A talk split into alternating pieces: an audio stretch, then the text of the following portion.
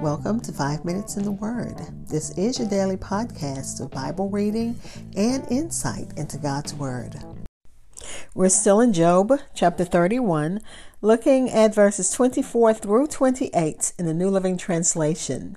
Job is still the speaker and he is continuing to proclaim his purity and his innocence. The Word of God reads, have I put my trust in money or felt secure because of my gold? Have I gloated about my wealth and all that I own? Have I looked at the sun shining in the skies or the moon walking down its silver pathway and been secretly enticed in my heart to throw kisses to, at them in worship? If so, I should be punished by the judges, for it would mean I had denied the God of heaven. Again, this is Job chapter 31, verses 24 through 28 in the New Living Translation, which titles it Job's Final Protest of Innocence. I'll be back to share insights and we'll close with prayer. Hi, this is Hope Scotts. I am your host of Five Minutes in the Word, a daily podcast which spends a few minutes exploring God's Word. Thank you for listening. And if you haven't subscribed and followed, please do so. Thanks to Podchaser for naming my podcast to its list of 60 best podcasts to discover in November. Give it a listen. Drop me a line. Like me and follow on Facebook and Twitter. Again, we're looking at Job chapter 31, verses 24 through 28 in the New Living Translation. In this section, Job is letting his friends and listeners know he was not greedy or a seeker of false gods. So, because he was wealthy, he did not make his gold his God. He didn't worship his gold. He didn't take comfort in being a rich man. Let me read what the commentaries had to say. Job protests that he never set his heart upon the wealth of this world, nor took the things of it for his happiness. Job was a very wealthy person, and you found that out in chapter 1. He had gold, he had fine gold. His wealth was great, and he had gotten much. And um, Matthew Henry says, Our wealth is either advantageous or destructive to us, depending upon how we are affected by it. If we make it our rest and our ruler, it will ruin us. If we make it our servant and an instrument of righteousness, it will bless us. And we know people, especially uh, those who have it to give, who give freely, and they do it, you know, it doesn't, they don't do it for show. It's said that way. They're not like the Pharisees and the Sadducees. They didn't have to stand in a crowd and say, "This, look at me as I give my alms. I'm giving God what uh, I owe Him." That's not Job, uh, not how Job operated. He didn't have to be um, glorified for his gift. He didn't have to be pat on the back. He didn't have to have his gift announced, you know. So that's the kind of person he was. He wasn't affected by his wealth. He put no great confidence in it, and he did not make gold his hope. Job uh, demonstrated a trust in God by blessing God even after his wealth was destroyed.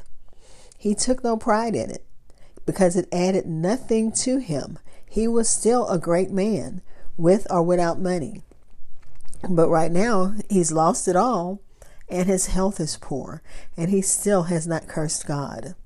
And he thanked God because because of God's power, he gave his hands. You know, he blessed the works of his hand. So uh, Job blessed God for that. He took no pleasure in um, in money or gold in comparison to spiritual things, which you know lives on after us.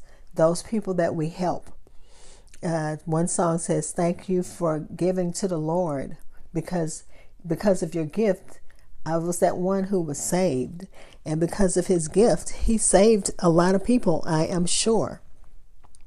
His joy did not terminate with his gift. So just because he lost it all, he didn't lose his joy in God. He was afflicted, he was hurt, he was confused, he was frustrated, but he still did not curse God, even though he lost everything. Um, let's see. Even in the midst of his abundance, he never said, Soul, take thy ease. Eat, drink, and be merry. Remember, Solomon said that, nor blessed himself in his riches.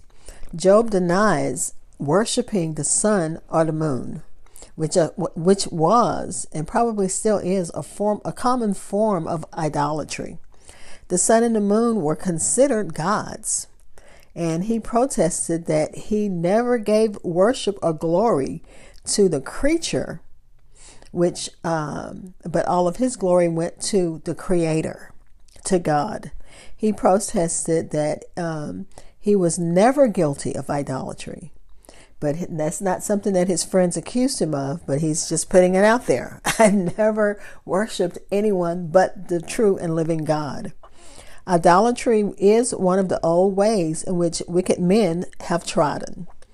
And the most ancient form of idolatry was worshiping the sun and the moon.